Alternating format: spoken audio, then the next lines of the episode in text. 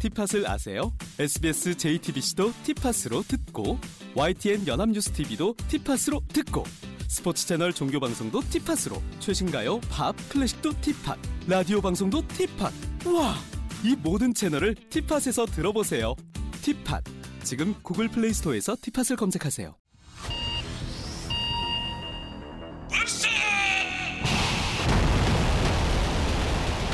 김정은 동지께서 신형 대륙간 탄도미사일 시험 발사를 지도하셨습니다.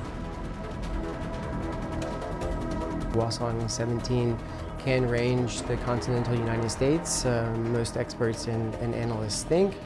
Uh, and they can range the U.S. with uh, most likely a nuclear warhead. 모든 것이 성공했다, 모든 능력을 갖췄다라고 평가하기엔 아직 좀 무리수가 있는 것 같고 사거리 나간다고 무기 체계에서 역할을 하는 게 아닙니다. 11월 18일 날 쏜 그 장면만 봐도 일단 재진 기술에서는 안전한 어, 완성도를 가- 갖추기 어렵다. 재진할 때가 제일 저항을 많이 받거든요. 중요한 거는 거기에 핵탄두를 한 발을 실느냐 또는 여러 발을 실을 수 있느냐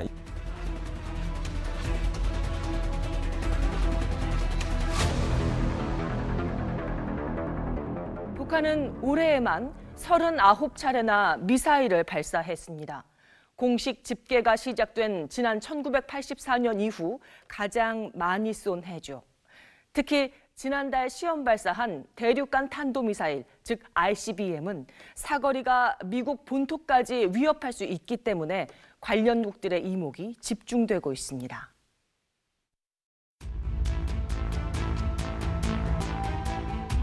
지난 3월 북한 조선중앙TV가 공개한 영상입니다. 12분 방송 분량 중 첫 1분 40초 동안 미사일과 김정은 북한 노동당 총비서의 이미지를 빠른 음악과 함께 뮤직비디오처럼 편집했습니다. 이 영상은 다른 나라 누리꾼들에겐 풍자의 대상이 되기도 했습니다. 시험 발사 준비 끝.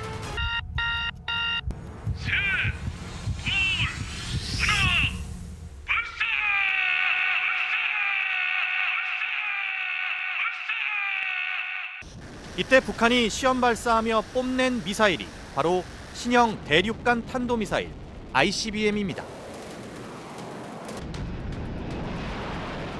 시험 발사는 대성공으로 평가됐습니다. 화성포 17형은 조선동해 공해상의 예종 수역에 정확히 탄착됐습니다. 이런 경우는 흔치 않죠. 어느 나라도 자기들이 무기 개발해 놓고서 이렇게 광고하고 홍보하는 경우는 거의 없거든요. 비공개화 시켜서 오히려 전략적 가치를 높이는 방식인데 북한 같은 경우에는 전략 국가가 됐다라고 표현해요. 저 전략 국가가 무슨 뜻이냐면 미국 본토를 실제적으로 핵으로 위협할 수 있는 국가. 그게 전략 국가예요. 이어 11월 19일 북한은 전날 18일에 화성 17형이라는 ICBM 발사에 성공했다며 또 영상을 공개했는데 이때도 눈길 끈 장면들이 있었습니다. 김정은 총비서의 손을 잡고 나타난 아이. 둘째 딸 주혜양으로 추정됐습니다. 여기에 웃으며 박수치는 부인 이설주. 감격에 겨운 듯 오열하는 동생 김여정까지. 미사일 발사를 자축하는 김정은 일가는 북한 체제의 적나라한 단면이었습니다. 기념 촬영을 하던 군인 여러 명이 순식간에 이동식 발사 차량 밑으로 떨어져 사라지는 장면이 편집되지 않은 채 그대로 영상에 담기기도 했습니다.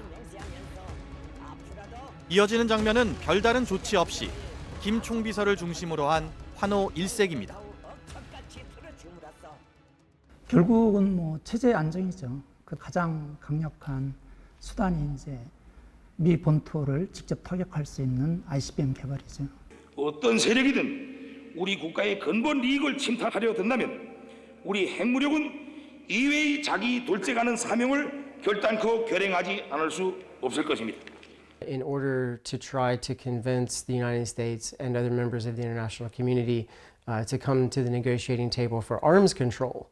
Uh, but that's certainly not the only reason. And of course, they're uh, testing because this is something that's important for the Kim family uh, in order to stay in power. 지난해 1월 노동당 8차 당대회에서 김정은 총비서가 공언한 로드맵대로 북한이 ICBM을 개발 중이라고 전문가들은 분석합니다. 1만 5천 킬로미터 사정권 안에 임의의 전략적 대상들을 정확히 타격 소멸하는 명중률을 더욱 제고하여 핵선제 및 보복 타격 능력을 고도화할 때 대한 목표가 제시되었습니다.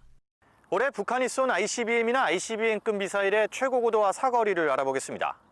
2월 27일과 3월 5일 발사된 최고 고도 600km 안팎을 찍은 뒤 사거리는 300km를 기록했습니다. 3월 16일에도 또 미사일을 발사했지만 이땐 공중에서 터져버렸죠. 곧이어 주목해야 할 발사가 등장합니다. 3월 24일 6,000km까지 올라가고 1100km에 다다른 미사일을 쏘아 올린 겁니다. ICBM의 정상 궤적은 이런 식인데 그와 달리 고각으로 발사했습니다. 북한은 화성 17형이라고 발표했지만 우리 군은 그땐 아직 15형이라고 봤죠. 7개월 뒤 2000에 750짜리를 쏘더니 급기야 11월 18일 최고 고도 6000km에 사거리 1000km짜리 화성 17형을 쏘아 올린 겁니다. 지난 11월 18일 날 북한이 발사한 ICBM은 화성 17형으로 북한이 주장하는 화성 17형으로 평가하고 있고 이젠 북한 ICBM의 실체를 꼼꼼히 따져봐야겠습니다. 먼저 사거리. 북한 평양 순안공항 근처에 있는 실리. ICBM 기지로 추정되는 곳 중 하나입니다. 실리에서 미국 워싱턴 DC까지 최단 거리는 구글 지도상 11,030km. 그런데 이건 북극을 지나가는 경로라 미국의 알래스카 미사일 방어망을 뚫기 어려울 수 있습니다. 캘리포니아, 하와이에도 미사일 방어망이 강화되고 있지만 우회로를 택해 넉넉 잡아 15,000km면 미국 본토 전역을 사정권에 둘 수 있다는 게 북한의 계산으로 보입니다. 11월에 쏜 거는 만약에 정상 각도로 계산한다면은 15,000km가 나와요. 근데 15,000km는 어, 위성으로 우리가 한번 컴파스를 그려서 그 반경을 보면은 정확하게 동부를 넘어서요. 화성 17형 ICBM의 발사체엔 이른바 백두 엔진이라는 걸 장착했습니다. 그 엔진은 좀 아, 원래 RD250 계열의 엔진이라고 해서 예, 유- 우크라이나나 러시아 둘 중에 하나가 될 것이라고 생각합니다만 거기서 밀수해서 갖고 온 것을 오랫동안 아, 연구를 해서 성공한 거죠. 근데 화성 17형은 화성 15형하고 다른 것이 이 쌍발 엔진을 두 개를 clustering 한 겁니다. 일단 발사체의 사거리만큼은 15,000km를 확보한 것 같다고 전문가들은 한 목소리로 말합니다. 비행 거리 측면에서는 음, 대략 한반도에서부터 시작해서 플로리다 남부 정도까지를 도달할 능력을 가지고 있다. 충분히 사거리를 확보했다고 보거든. 사거리라는 거는 이제 추진 시스템 관점이거든요. 하지만 전문가들의 이 분석엔 전제가 있습니다. 발사체 사거리만 놓고 볼 때 그렇다는 겁니다. 또 엔진이 크다 그래서 무턱대고 어 이거 사거리 15,000km 이- 이상 나간다. 그렇게 안 나갑니다. 왜냐면 탄두 무게 위에 있는 무게가 무거울수록 사거리는 안 나오는 거예요.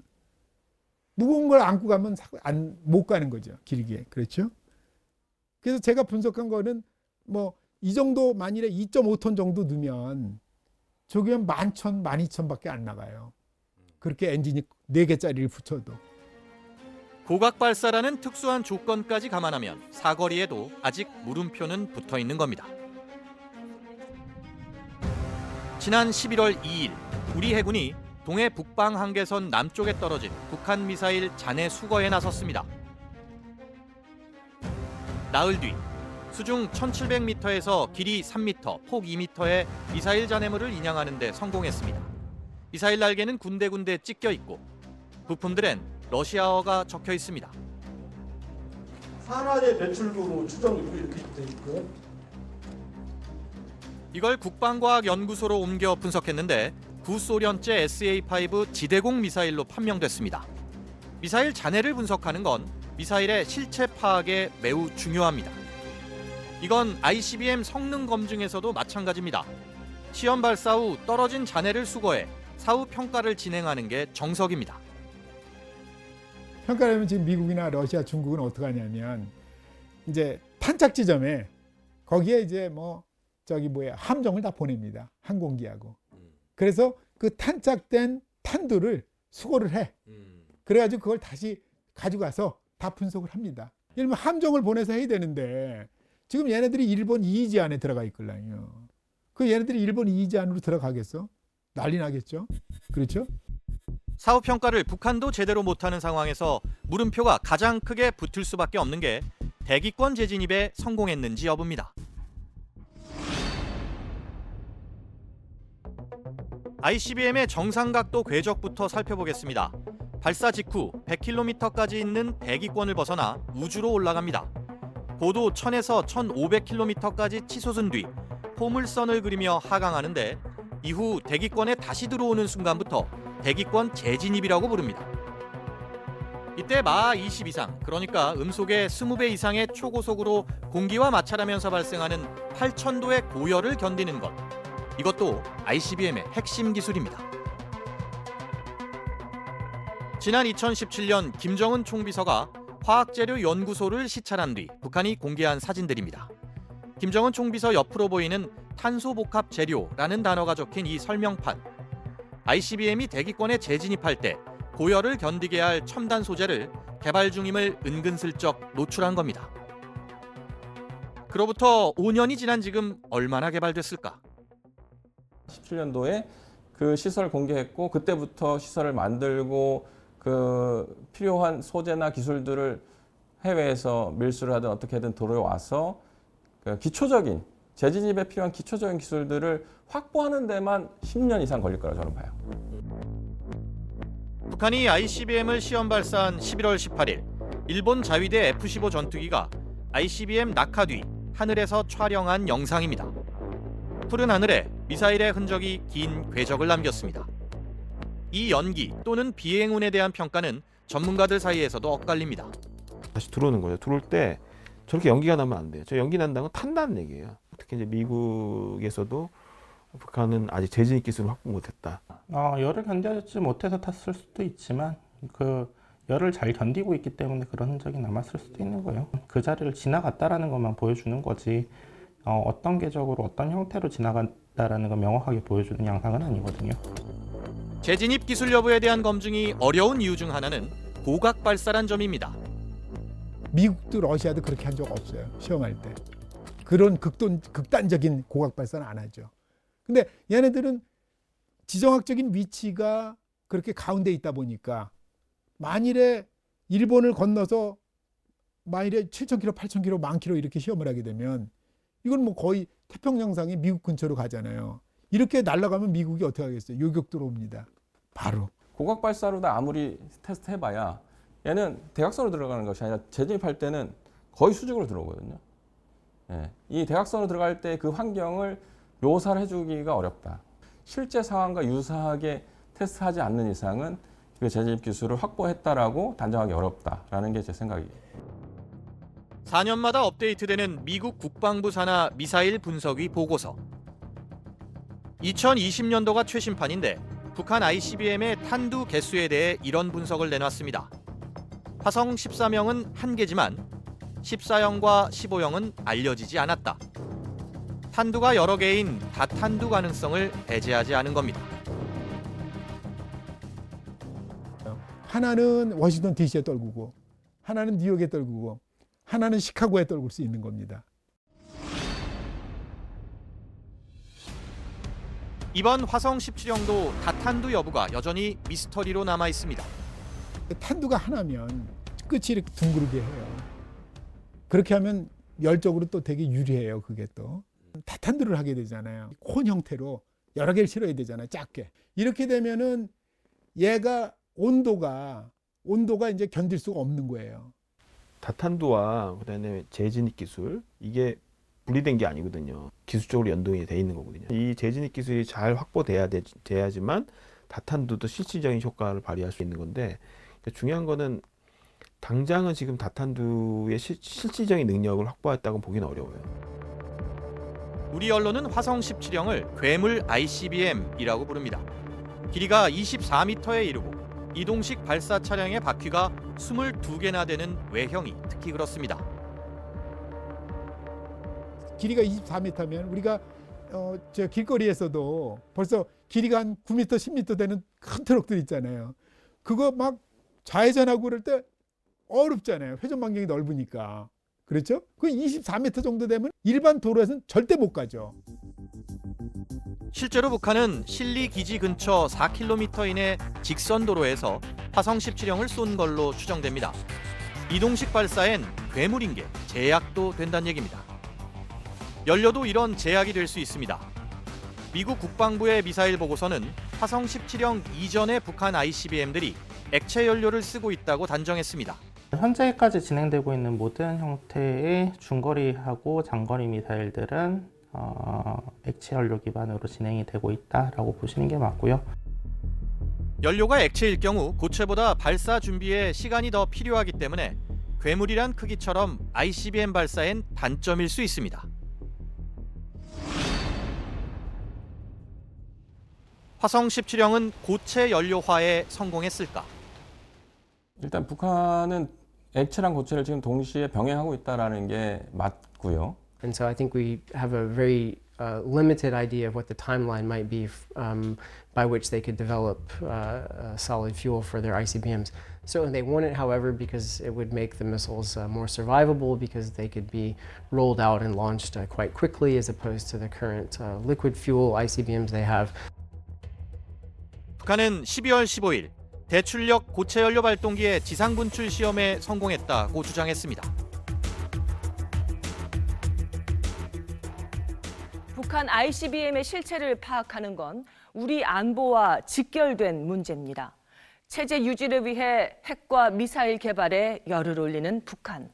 그렇다면 우리의 미사일 방어 체계는 어떨까요?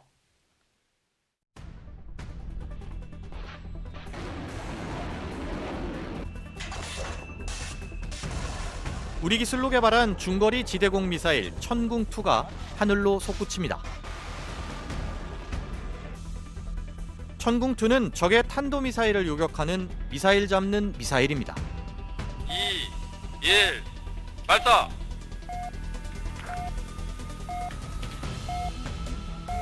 발사 정상.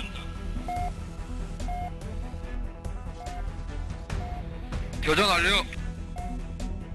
다기능 레이더로 탄도미사일을 추적하는 기술이 적용되는 등 세계 최고 수준이란 평가를 받고 있습니다.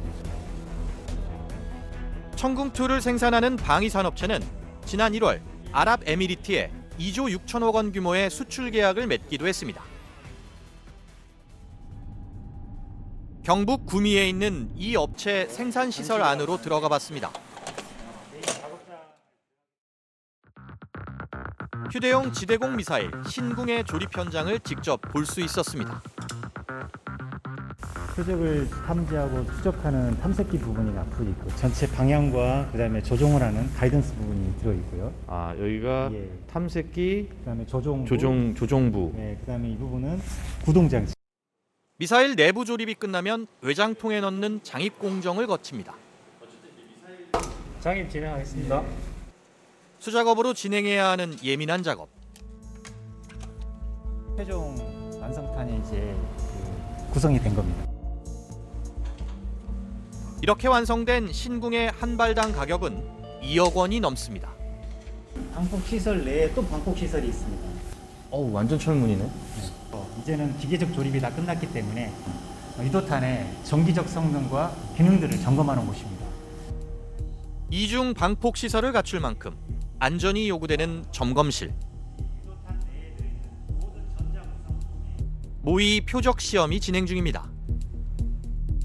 그래서 저 테이블이 rate 18도 방향으로 이렇게 좌에서 우로 움직이게 됩니다. 그러면 음. 실제 안에 있는 저 탐색기가 표적을 따라서 정상적으로 추적을 하는지를 북한의 미사일 위협에 대응하기 위한 우리 군의 대응 전략은 크게 두 가지. 첫째, 한미 동맹을 기반으로 한 확장 억제력 강화. 둘째, 독자적 대응 능력을 높이는 이른바 한국형 삼축 체계입니다. 삼축 개념은 첫 번째 축은 미사일을 쏘기 직전에 완전히 원점에서 제거하는 것이고 한 개 축은 공중에서 날아오는 미사일을 제거하는 것이고 하나는 어, 피해가 있을 때 대량 응징 보복하는 그런 세 가지 축으로 보고 있죠. 삼축 가운데 두 번째 축이 바로 적의 미사일을 우리 미사일로 요격하는 KAMD 한국형 미사일 방어 체계입니다. 국산 무기 개발의 산실 대전 국방과학연구소. 이곳은 풍동 실험실입니다. 국산 미사일 개발 단계에서 미사일의 형상을 결정하기 위한 다양한 실험을 진행합니다. 지금은 공기 흐름에 따른 미사일의 비행 성능을 연구하고 있습니다. 실제 비행 조건에 맞게 강한 바람을 일으키는 거대한 송풍구도 보입니다. 저희는 초속 120m가 최대고요. 보통 A급 태풍이 초속 50m 이상이니까 초속 120m면은 A급 태풍의 두 배가 넘네요. 네. 여기 들어오니까 소리가 굉장히 작아지죠. 아, 예, 소리가 작아지네요. 예, 저희가 이게 공력뿐만이 아니라 음향 시험을 할 수 있어서 양쪽에 이게 흡음재 처리가 돼 있어서 이렇게 아. 소리가 안 납니다. 미사일 기동 시 유동장 측정 시험입니다. 예, 바람 올려주세요. 실제로 얼마나 미사일이 멀리 날아갈 수 있는지, 그다음에 공기역학적인 상황에서 안정적으로 비행을 하는지 이 힘과 모멘트를 측정하는 시험이 제일 핵심적인 시험이고요.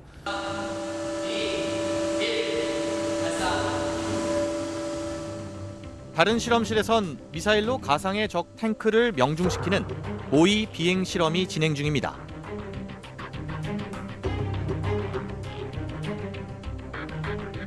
FMS라는 장비를 이용해 실제 전투와 유사하게 미사일의 비행 환경을 설정합니다.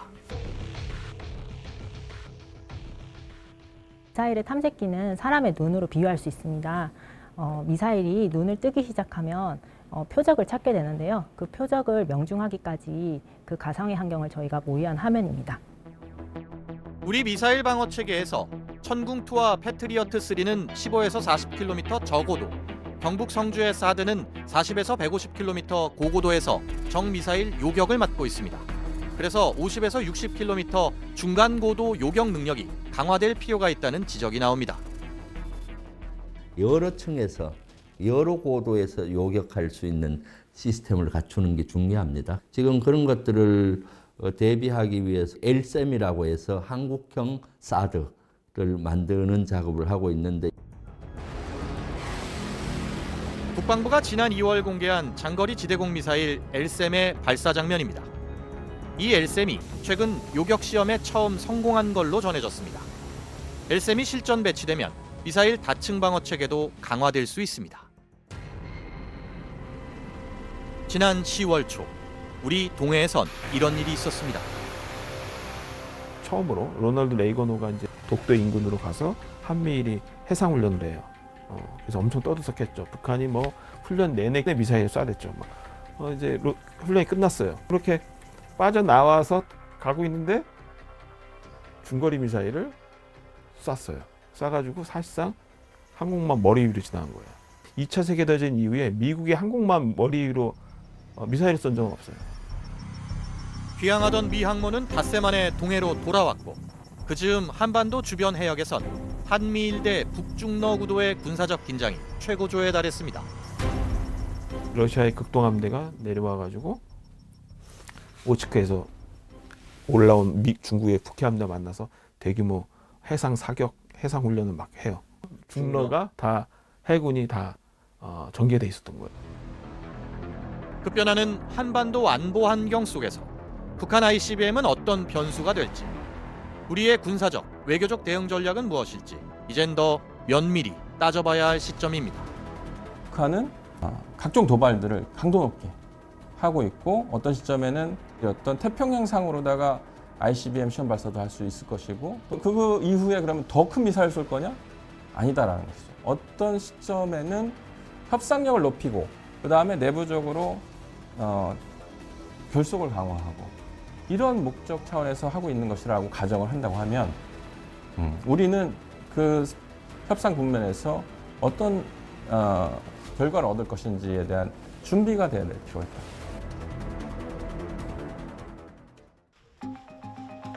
매출은 지난달 같은 경우도 상당히 괜찮았고 요 매장도 운영을 못하게 된 거죠.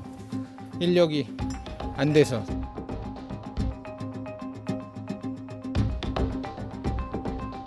직원을 저희가 12명에서 13명까지 이제 써야 되는 상황인데 현재는 지금 9명밖에 없고요. 코로나 때는 희망이 없었는데 지금은 눈앞에 보이는데 그거를 어떻게 할 수가 없으니까 그게 이제 또 힘들죠, 이제.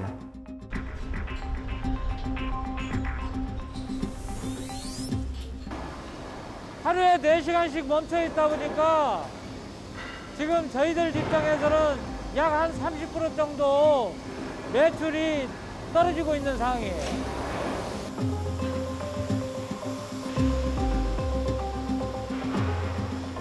코로나 이전하고 지금 비교를 해보면 이전으로 돌아가기는 어려울 거라 봐요.